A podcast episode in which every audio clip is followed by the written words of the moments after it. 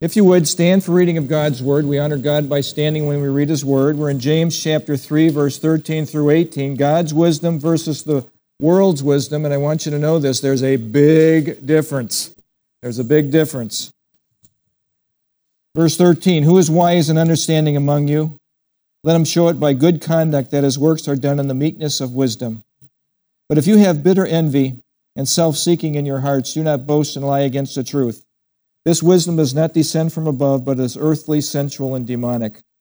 For where envy and self seeking exist, confusion and every evil thing are there. But the wisdom that is from above is first pure, then peaceable, gentle, willing to yield, full of mercy and good fruits, without partiality and without hypocrisy. Now the fruit of righteousness is sown in peace by those who make peace. This is the word of God. Please be seated. So, the God's wisdom versus the world's wisdom, and there is a huge difference. Remember, the theme of James is genuine faith produces genuine works. We're saved by grace through faith in Christ alone. Works are not involved in salvation. God does not love you more because you do more works. You're not greater in the kingdom of God because you do more works. God loves you as much as He's ever going to love you the moment you say yes to the Lord Jesus. However, James is really emphasizing that good works demonstrate salvation. And he says that over and over. He says it three times in chapter 2. Faith without works is dead. Now, last week we talked about controlling the evil tongue. And I don't know if you remember this, but in the Hebrew it was lashon hara. Lashon hara, the evil tongue. And it's any derogatory or damaging communication against an individual, whether spoken or thought. Isn't that something? yes. Why is it so bad? Because we are made in the image of God, the imago Dei, the image of God. And God does not want us to curse His image, to curse His image. Now, some obvious examples of this would be yelling, screaming, demeaning remarks, degrading remarks, sarcasm, sarcasm. Oh, as they say something derogatory and, and, and, and, laugh and giggle about it while the other person is crushed gossip. All these things are obvious. Less obvious would be manipulative speech, uh, subtle negative speech. Uh, you can never make it. You're going to fail. You're going to do this. You're going to do that. Those types of words would be subtle ways to put it through. Uh, be prepared, though, to not just hear someone or you vent the evil tongue, because we all go into this. Remember, we're in and out of this whole thing, whether we're walking in the flesh or walking in the spirit. Uh, but also be ready to receive the evil tongue. And remember, we gave the example of the overhead where on the view where Joy Behar was degrading Mike Pence and saying that because God speaks to him, he must be crazy. He must be schizophrenic. He's hearing things. And so that would be a lashon hara. Be ready to receive these types of things from the world. We're living in a world that doesn't respect Christians at all. So expect it from the world. The world system does not like you. The world system will speak evil of you, and it's more and more that you are intolerant because you're a Christian, because you have biblical beliefs. More and more intolerant. Do you know that Mike Huckabee no longer is on the Country Music Association board because he was accused of being intolerant because he did not believe in gay marriage and abortion and that sort of thing, which now even the country music folks have gone over to embracing. So it's happening all at every venue. Jesus said to expect this. In Matthew 5:11 he said, "Blessed are you when they revile, that means taunt you or speak disgracefully about you, revile and persecute you and say all kinds of evil against you falsely for my name's sake." John 15, 18, if the world hates you, you know that it hated me before it hated you. Jesus speaking in 1520, if they persecuted me, they will persecute you. It's something that we can expect from the world. It's expect from the world. But why? Why do they hate us so bad? Well, I can suggest to you three different things. There's different kingdoms. Look at all humans are either in the kingdom of God or in the kingdom of the evil one, the kingdom of Satan. It is just that simple. There's no gray ground. There's no in between. No in between. So there's different kings. Is God your king or is Satan your king? There's different values in those kingdoms. And there's different worldviews. We have a biblical worldview that is very, very different than the secular worldview. So you're not going to be like. Now, the last thing I want to caution you about is using Lashah Haran, the evil tongue, against yourself. Against yourself with negative self self talk. This happens all the time. So, what would it be? Self deprecation. I'm no good. I'll never make it. I'm useless. All these are false things that you are saying about yourself. You know why? Because God views you as His child. God views you as special. God views you as precious. He loves us. He loves us implicitly. So Romans 8 1, there's no condemnation for those who are in Christ Jesus. That includes self condemnation. Do not use negative self talk against yourself. In verse chapter 2, verses 6 through 8, last time we saw the evil tongue can destroy, it defiles the whole body. It's set on fire by hell. Remember, as Gehenna is hell. And that's the burning trash pit. That is what the evil tongue is viewed as by God Gehenna. It's full of deadly poison in verse 8 last time. The evil tongue can hurt people. And remember, no one can tame the evil tongue. No human can tame it. It is something that only God can do in you. So to control your tongue, it won't happen by wishing and hoping. It will not happen that way. It will take work. You must feed upon God's word. Isaiah chapter 50, verse 4, we shared with the, this with you last time. The Lord has given me the tongue of the learned. This is what God gives you. This is when God, when Jesus comes to take up residence within you, this is what he gives you. You have the ability to live this out. The Lord has given me the tongue of the learned, that I should know how to speak a word in season to him who is weary. He awakens me morning by morning. God wants to spend time with you. He awakens my ear to hear as the learned. In Matthew verse chapter 1 verse 35, Jesus is speaking and he says these words, and in the morning, rising up a great while before day, he went out and departed into a solitary place, and there he prayed. Jesus got up early in the morning to meet with his Father. And if he did that, who else do you think needs to do that? That's us. We need to do that. We must spend time with God to control our tongues. Change my heart, O God, and my tongue will follow suit. Now, last thing before we move on to the new teaching before you speak, take a pause, take a time out. Before you, and, and think about this Is what I'm saying honoring? Is it honoring to God? Is what I'm saying obedient to His word? And is what I'm saying kind to whom I am speaking? Is it honoring? Is it obedient? Is it kind? Use that as your, as your guide as to whether you should speak or not to speak. This week, we're going to be talking about God's wisdom versus the world's wisdom. And there is a huge difference. Let's pray. Father, we thank you for this time to study your word. Holy Spirit, I ask that you would open our hearts and ears to the truth. What we do not know, teach us and what you teach us, help us to apply. We ask you right now to settle over this group of people, Lord, that every person here, all the folks, will have ears and eyes that are attentive to the Word of God.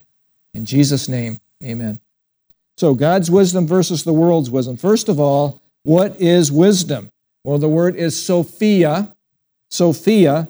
In the Zodhiates Greek text, it, it, he defines it this way it's the knowledge of how to regulate one's relationship with God. The knowledge of how to regulate one's relationship with God. And then secondly, he says to view life from God's perspective. How to view life from God's perspective. That would be wisdom. That would be wisdom. Now, I have an overhead here for you to look at. It's slide number one, and it's not like this guy. Now, I want you to see something here. This guy is the American church Peter. Remember, he's going to be walking on water, and but notice how wise the American church Peter is. He's got his safety stuff on before he steps out into the water. He's got his little ducky on around his waist, he's got his little things on his arms, and he's got the world's wisdom because the world's wisdom puts their trust in themselves. And look at Jesus. He's just got his hand here going, Will he ever learn? I mean, sometimes I wonder if that's how God looks at us. Will we ever learn? That is not wisdom. That is not wisdom. He is not seeing things from God's perspective. That guy is not seeing things from God's perspective. So, with that stated, listen to this. The book of Proverbs is a book of wisdom. It is written by King Solomon, the wisest man other than the Lord Jesus that ever walked the earth. Okay, in chapter 8, which is, a, is one of the key wisdom chapters in, in Proverbs, has this to say in chapter 8, verse 35 Whoever finds me finds life and obtains favor from the Lord. Whoever finds me, whoever finds wisdom finds life and finds favor from the Lord. The book of Proverbs is a book of wisdom. Why was Solomon qualified to write this book? Why was he qualified? Well, in 2 Chronicles chapter 1 verse 6 through 12 we see these words. Solomon is taking the place of David. David is passing off the scene. Solomon is the, the son is being selected as the next king of Israel. And watch what Solomon does. And Solomon went up there to the, to the bronze altar before the Lord. He immediately sought the Lord. Wisdom immediately seeks the Lord. That's number one. Secondly, he went into the tabernacle, offered a thousand burnt offerings on it. Now, a burnt offering in the Old Testament is full consecration to God. Whoever is offering the offering is fully consecrating themselves to God. Fully. After that, he had a dream in verse 7. Uh, on that night, God appeared to Solomon. We know it's a dream in 1 Kings 3 5. And said to him, Ask, what shall I give you? And Solomon said to God, You have shown great mercy to David my father and have made me king in his place. He's grateful. Now, O Lord, let your promise to David my father be established, for you have made me king. He's got gratitude. You have made me king over people like the dust of the earth in multitude. Now give me wisdom. And it isn't just wisdom for him to have knowledge and to be super, super brilliant and that sort of thing, but wisdom and knowledge that I may go out and come in before the people for who can judge this great people of yours, God? They're not my people, they're your people, God. Then God said to Solomon, Because this was in your heart, and you have not asked for riches or wealth or honor or life of your enemies, nor have you asked for long life, but you have asked for wisdom and knowledge for yourself, that you may judge my people over whom I have made you king. Wisdom and knowledge are granted to you. And I will give you riches and wealth and honor such as none of the kings have had who were before you, nor shall any have after you be like you. He asked for wisdom, and God gave him everything. And it was wisdom to lead God's people. It was other directed and not self directed. There are those who want nothing to do with godly wisdom. The Bible calls them fools.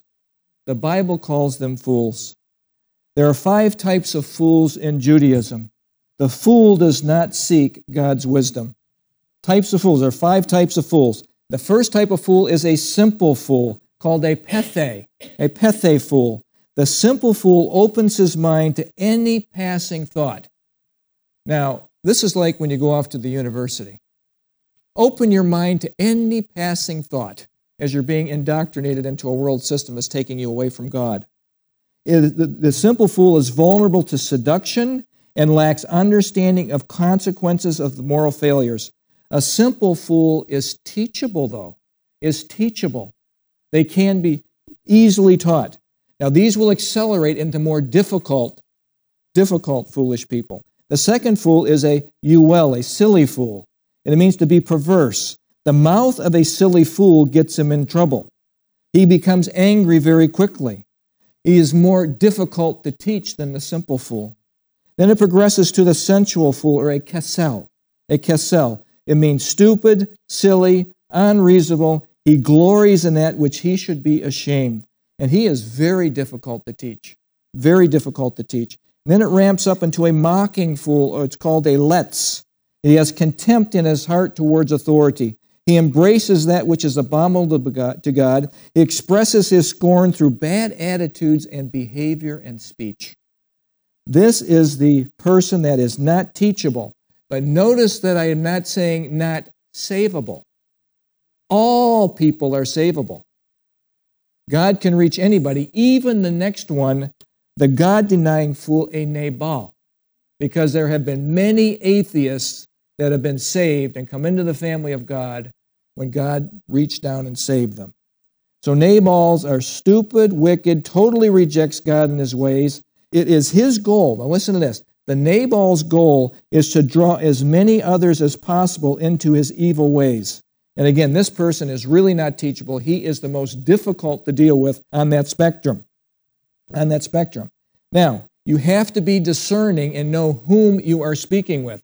If you would, turn to Proverbs chapter 9, and I'll be focusing on verses 7 through 9. But while you're turning there, I'll give you a little preview of what we'll be talking about. This is another one of the chapters on wisdom on wisdom, God's wisdom. It says, Wisdom has built her house. She has hewn her seven pillars. She has slaughtered her meat. She has mixed her wine. Wisdom is strong. Wisdom is adequate. Wisdom is full. These are all Hebrew idioms for fullness and, and, and stability and solidness. Wisdom cries out from the highest places of the city. God wants his people, wants people to walk in his wisdom. He's not hiding it from people. As for him who lacks understanding, Wisdom, she says to him, Come eat of my bread. Come and have wisdom, and drink of wine I have mixed. Forsake foolishness and live and go in the way of understanding. That is the plea. That is what God wants for humanity. Humanity. Now, watch in verse 7. This is what I want you to focus on. Now, we are told that we are to witness to people, but you must be discerning in your witness.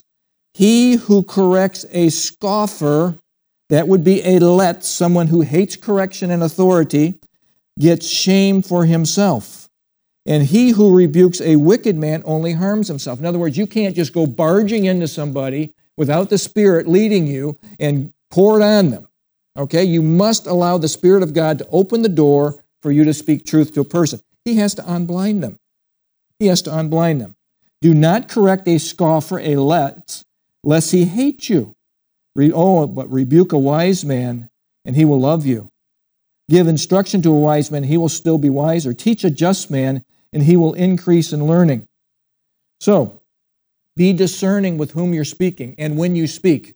But when God opens the door, when the crack is open, and I'm telling you, sometimes it's a little teeny sliver. What do you do with your foot? You stick your foot in, wiggle it, open it up a little bit, and then give a word for the Lord. Don't use it as an excuse to say, oh, I'm not going to say anything because I don't see the, the, the wide open door. No, if he opens it a crack and a person allows you to speak truth to them, then speak the truth. But know if they're not receiving it, there's a time to back off. There's a time to back off.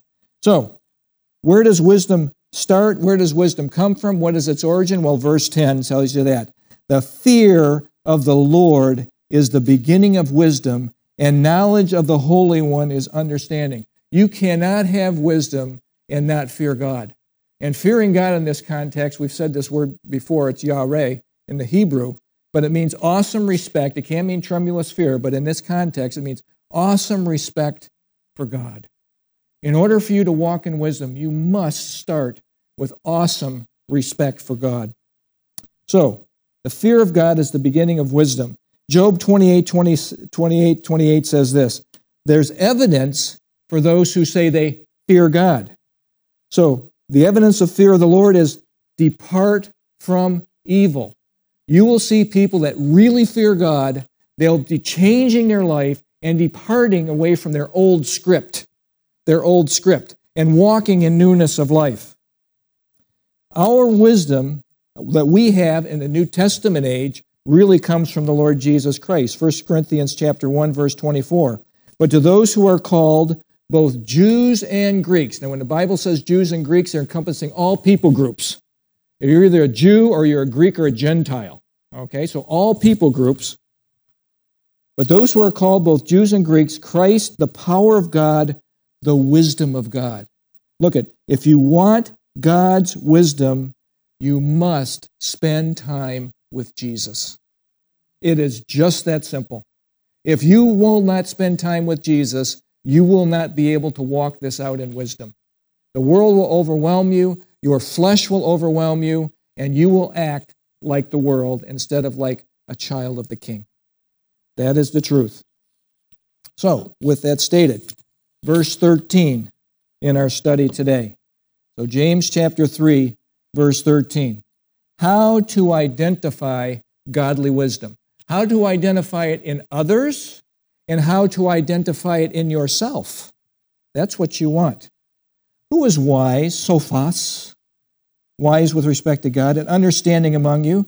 Let him show by good conduct that his works are done in the meekness of wisdom. I want to show you something. There's going to be a slide up here. The Carol Burnett Show. Does anybody remember these characters on the Carol Burnett Show? Yeah, this is Mama, Vicki, Vicki Lawrence, and this is her this is her daughter and her son-in-law. Now they're going to throw out some worldly wisdom. Watch what they say. Now, Mama, you don't have to go to church to go to heaven. Well, that's kind of worldly wisdom. We know that that God expects us to, to not forsake the assembling of ourselves together, that there's benefit in being together. But there's also some truth to it, too, because you don't have to go to church to necessarily go to heaven. But really, if you're a follower of the Lord Jesus, you're going to want to be part of a body. It's part of the natural thing for us to do. Many people in our world have accepted this.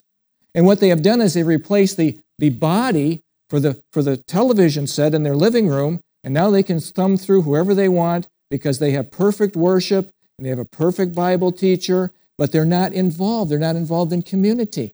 That is not what the church was designed to be. But watch what Mama says. Well, you don't have to wear a parachute to jump out of an airplane either, but it certainly helps. I'm telling you, we need each other. It certainly helps for us to be together. Anyway, I thought that was cute. Godly wisdom is identified by this good conduct, good behavior. The root idea is this this is a life change by returning to the truth of God's word. That is the root of this. Good conduct is a life change by returning to the truth of God's word. We are leaving the land of the foolish when we turn to God's word. Remember that. Very important. Secondly, so it's identified by good conduct, and it's also identified by works done in meekness. In meekness. Now, meekness does not mean uh, jelly jellyfish. It does not mean spineless or spiritless. It is strength under control. Strength under control. Three examples. Three examples. Like a horse that's brought under control. Like a brilliant teacher who could debate others without getting angry, or soothing medicine that brought comfort to a painful wound. Now, I want you to hear something. The qualifications for being wise has nothing to do with your IQ. Has nothing to do with your IQ or your ability to pack away facts or your eloquent speech has nothing to do with anything. The test of wisdom is a life that is patterned after the truth of God's word and is under control, submitted to God. Now, I want to show you someone.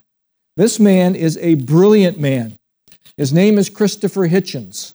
Now, Christopher Hitchens was a philosopher, a writer, a literary critic. critic. He's, now, he doesn't call himself simply an atheist. He doesn't want to have that coined which atheists do not believe in the existence of God.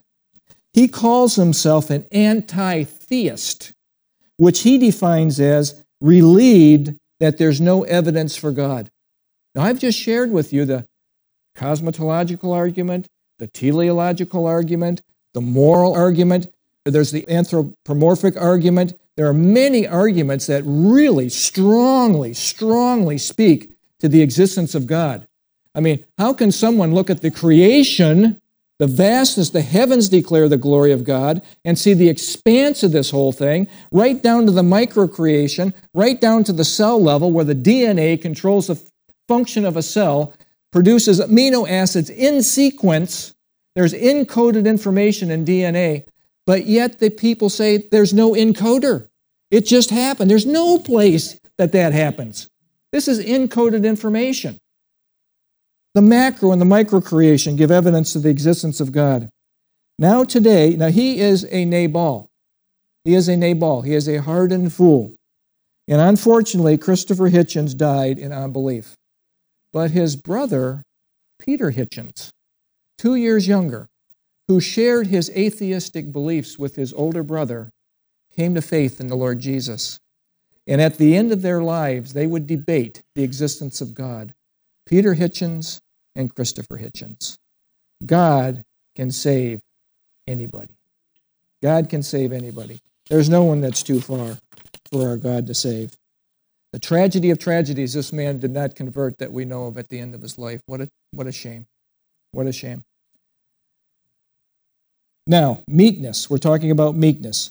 Meekness is not, it's not setting the world straight with a billy club. Do you ever run into Christians who want to do that? I'm going to set you straight. Get right or get left, okay?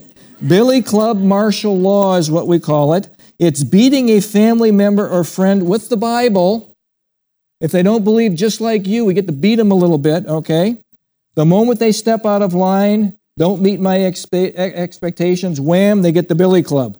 Now, our goal is this godly wisdom with gentleness and meekness and control. That is what is attractive. Billy Club martial law is repulsive. When you speak the truth, speak it in love and gentleness, just like Jesus did. You know when Jesus didn't speak it in gentleness? When he was dealing with the Pharisees who were trying to take people away from him, leading them down the wrong path. Those he dealt very strenuously with. But to the sinner, he came to them gently. He came to them gently. Verse 14 and 15 How to identify counterfeit wisdom. The wisdom of the world. How do we identify it? What it's going to tell you right here. If you have bitter envy and self seeking in your hearts, do not boast and lie against the truth. This wisdom does not descend from above, does not come from God, but is earthly, sensual, and demonic. It is of the world, the flesh, and the devil. That is what it's from. So, a key sign, the key sign that you're dealing with worldly wisdom is this it's all about self all about me. Watch for this. Have some discernment. Your nemesis is bitter envy and self seeking. These are twin evils. Envy is this envy has empty hands and mourns for what it does not have. Mourns for what it does, wants what you have. Jealousy, conversely, has full hands, but is threatened by what it might lose. And then these lead to self seeking, a desire to be seen or promoted. It reeks of pride. Self seeking reeks of pride. It's, and it happens to all of us at different times. We trample others underfoot to get to the top. And this always leads to lying and boasting against the truth. And it tramples the truth. Do anything to get your way. This is what world, counterfeit world wisdom looks like. Anything to promote yourself. You see it modeled all the time. When you watch it in the media, you see it in the movies, in television, in the workplace. You see it on sports team. You see it in church. You see it in families. And you might even see it, yes, even in yourself from time to time. It can happen we can be influenced by the world and act out of character to whom we really are. Counterfeit wisdom roots in verse 15 is the pit of hell. There's no question where it comes from. It's rooted in earthly, sensual, and demonic. World, flesh, devil. The triunity of evil that is working against you. That's where worldly wisdom is rooted. It's rooted in that. Satan is the counterfeit wisdom poster child. He manipulates people to accept his wisdom. Now, you realize this Satan cannot read your mind, but he can certainly input into your soul, which is your mind, your thoughts, your emotions, your feeling. The demonic realm can input into your souls. That's why Scripture continually encourages you to take captive every thought and make it obedient to Christ. The scripture encourages you in Romans chapter 12, verse 1 and 2, to be transformed by the renewing of your mind. You don't want to fall for what the, what the enemy is throwing at you because he wants to change the way your soul feels, your mind feels. That's what he works on your feelings and emotions and that sort of thing. Remember, fact, faith, feeling. Fact, I believe God by faith my feelings are the caboose. I am not trusting my feelings. Your feelings can lie to you. You realize that. It's a very important concept to realize. So he is the He is the master manipulator. He is the envier of enviers. He wants, he wants envy. He wants what God has. That's what Satan wants. He's self seeking in his heart. He boasts, he lies against the truth, and he lies against God. And remember in Isaiah chapter 14, verse 12 and on, there's several I wills. I will ascend to the hill of God. I will be on the mount of God. I will be like God. I will be worshiped as God. And he says this over and over and over. He claws, he manipulates, he deceives to get his way. Make no mistake about this. The world's wisdom is under the control of Satan. The flesh bows to the world and is attracted, is attracted to the world's wisdom. And the demonic realm is under control of Satan, and it is there to deceive you and to discourage you and to destroy you. Make no mistake about this. The attack is on the soul, the lust of the flesh, the lust of the eye, and the pride of life. That word lust is, is epithumia, is upon the mind, upon the mind. Satan is against you, he hates you, and he wants you to live in his counterfeit wisdom world. That is what he wants. Identify this when this happens. Identify the envy. Identify the self seeking. Identify the boasting. Identify the lies and stop and turn to God, and you will be ecstatic that you did. Verse 16, the fruit of counterfeit wisdom, what it produces. Now, listen, this is very important. When you see this happening around you, take a pause. Verse 16, for where envy and self seeking exist, confusion and every evil thing are there. Confusion and every evil thing are there. Now that's the truth. Make no mistake, when you take Satan's counterfeit wisdom bait, and we've all taken it from time to time, there's none of us that are walking through this perfect, okay? The fruit of counterfeit wisdom, when you walk in the world's ways, will be confusion, and every evil thing will be there. Satan is a master manipulator, and he will encourage you to justify your sin, to make excuses for your sin. And by the way, this is one of the things we do best blame everyone around us. You caused this. It's your fault. It's your fault. God wants you to live with a transformed mind and start to look more and more like Jesus. Satan wants the status quo. When you start to change your life, when you get born again, hear this, this is important. When you get born again, immediately the kingdoms are transferred. You're transferred into the kingdom of light from the kingdom of darkness. Immediately, God looks at you pure and, and, and you are pure and righteous before God. He looks at you as he looks at his son. That's called justification. But you are born a baby. You are born a baby and you are in the process the rest of your life being conformed to the likeness of Christ. Satan does not want that process to take place. So he'll do everything he can to thwart that process. He can't do anything to you because you belong to the king. But he can stumble you or make you fall and make you feel uh, invaluable. Satan wants the status quo. He wants you to live like you were living.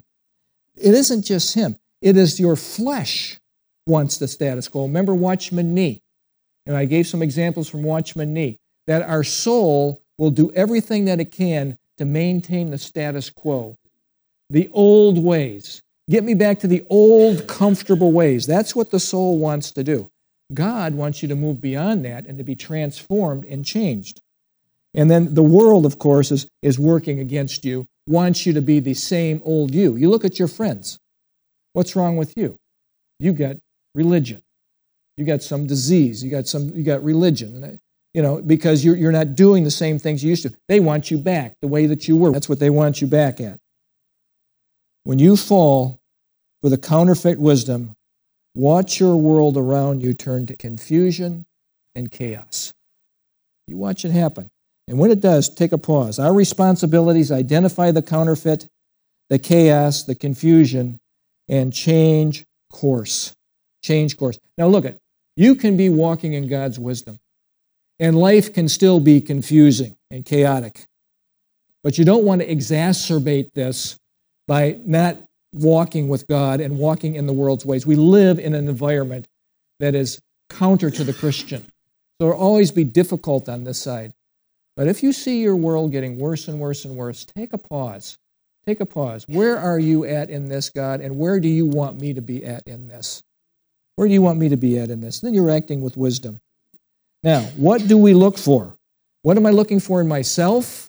And what am I looking for in the world around me and people around me? Well, verse 17 and 18 the fruit of godly wisdom are these. But the wisdom that is from above, from God, is first pure, then peaceable, gentle, willing to yield, full of mercy and good fruits, without partiality and without hypocrisy.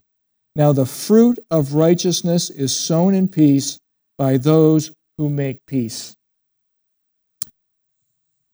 What godly wisdom looks like. Now, verse 13 started out with good conduct and meekness.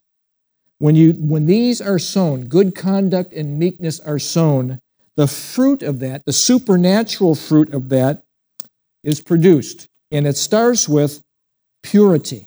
Pure. Pure. Now, it's the greatest of importance. It's rated number one because it is number one.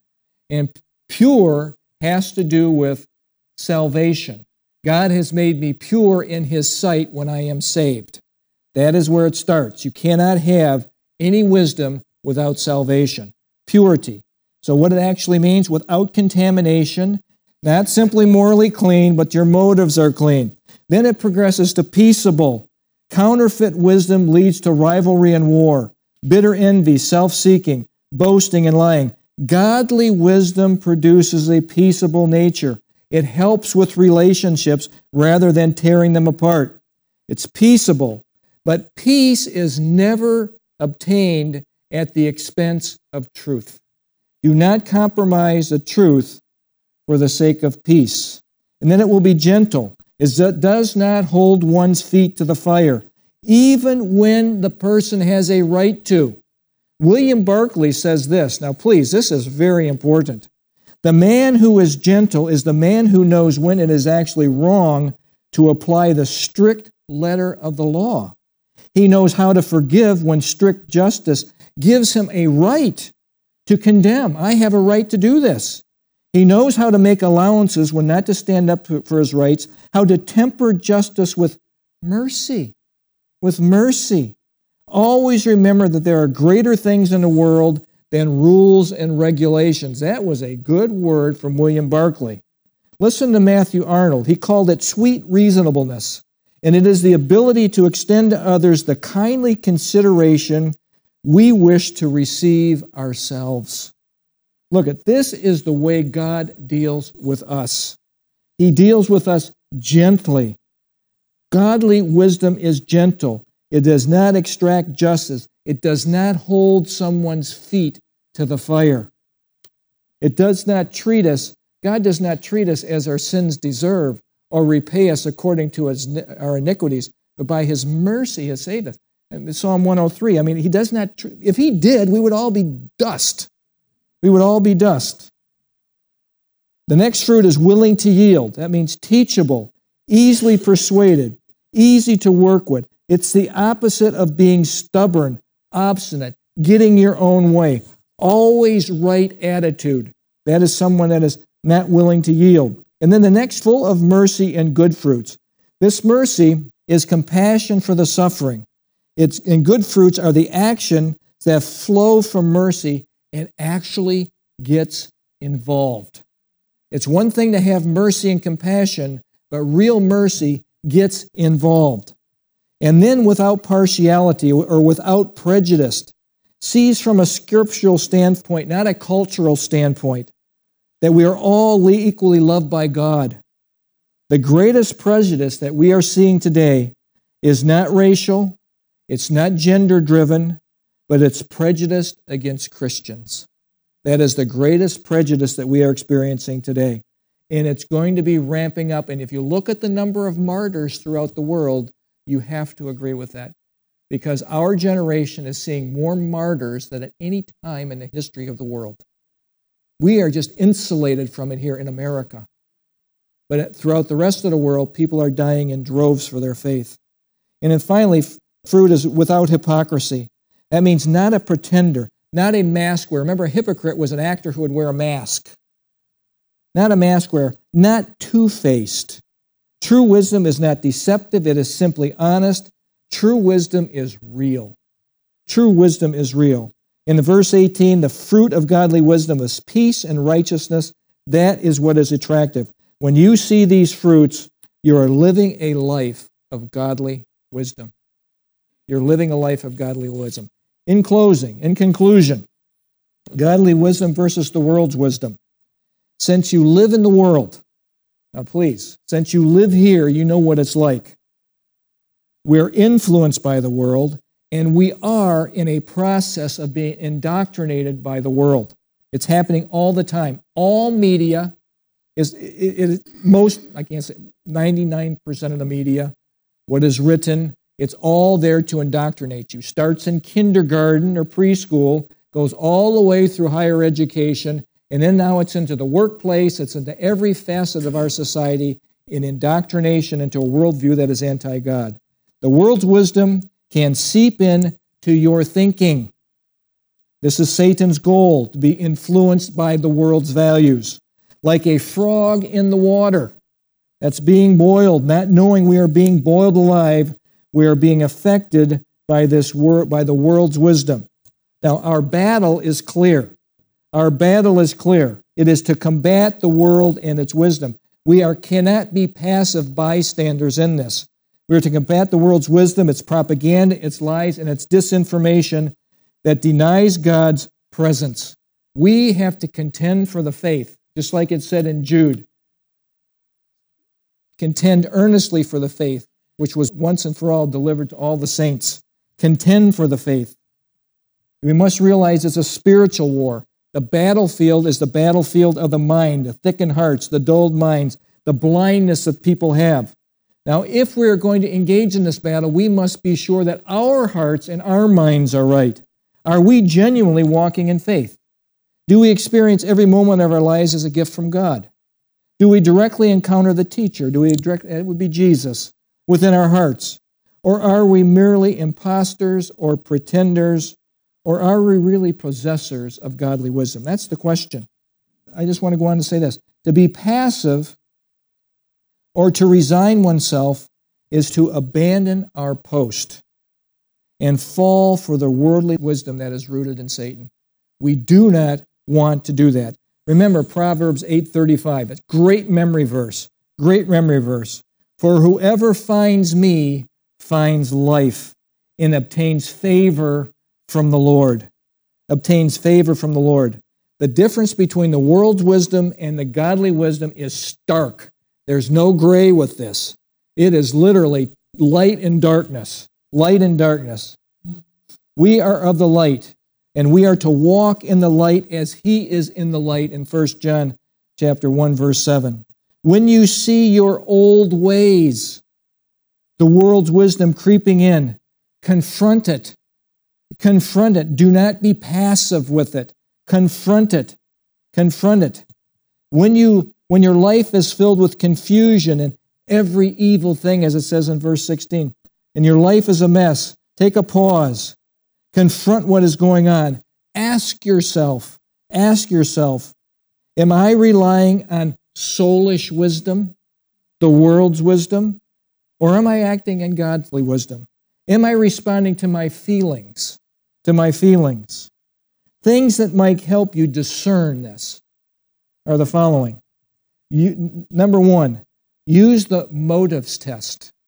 Use the motives test. Are my motives pure or are my motives impure and self directed? Pure motives are morally clean motives. They are from God. They are from God. And number two, use the peace test. Am I really seeking peace in this situation, or am I just seeking my way? Am I willing to yield? Am I gentle? Am I willing to yield? Is what I am doing tearing down or building up? And remember, we do not, we do not facilitate peace by compromising truth. by compromise. We don't do that. Use the mask wearer test. Am I two faced? Am I acting one way with this group and another way with that group? Am I a chameleon just blending in depending upon whom I'm with? Ask yourself, am I real? Am I real? Am I straddling between two kingdoms, which you cannot do? You know, Christians that try to straddle between the world and God are miserable. They are miserable. And finally, number four, use the righteousness test. Do I have the fruit of righteousness? Does my life look like godly wisdom? Am I looking more and more like Jesus? Or am I reverting back to my old ways all the time? Is my soul so strong within me that I'm being drawn back to the old ways? Ask yourself that. You might be acting in the world's wisdom. I want to look more like Jesus. Is my life truly honoring to God, obedient to God, and am I really kind to others? Remember, honoring, obedient, and kind. Chuck Swindoll says this James wants to apply godly wisdom to our personal lives and relationships. He asks the question Is there peace in your home? Are you at peace with those in your church, in your family, in your life, in your workplace? If not, check out what kind of seed you are sowing. If you're sowing worldly wisdom, you will reap disorder in every evil thing. If you sow God's wisdom, you'll reap peace. Again, Proverbs 8:38. Excuse me, 8:35. Whoever finds me finds life and obtains favor from the Lord. Godly wisdom versus the world's wisdom. There is a big, big difference. Let's pray. Father, we thank you for this time to study your word. Thank you, Holy Spirit, that you have revealed truth to us. Thank you that you have placed us in this world not to just endure the world, but to impact the world. You have called us to be ambassadors, to represent you while we are here. And may we represent you honorably. May we display the characteristics of wisdom that you have described here today. May we interact with our, in our world with purity and peace, righteousness, those sorts of things. And may they see that we are different because we belong to you, the King of Kings and the Lord of Lords. There is no place for compromise for us. The lines have been drawn. So, Lord, as our culture becomes darker, may we become lighter. May we become more of an impact and the people that we come in contact with. May we walk in the truth of your word. I challenge every person here today to memorize that verse, Proverbs 8:35, and I challenge them to every day be in your word so that we can walk this walk with godly wisdom and not be overwhelmed with the world's wisdom. Holy Spirit, we need your help. Please speak to each heart today in their area of need and the changes that need to take place. Thank you, Lord, for this time. In Jesus' name, amen.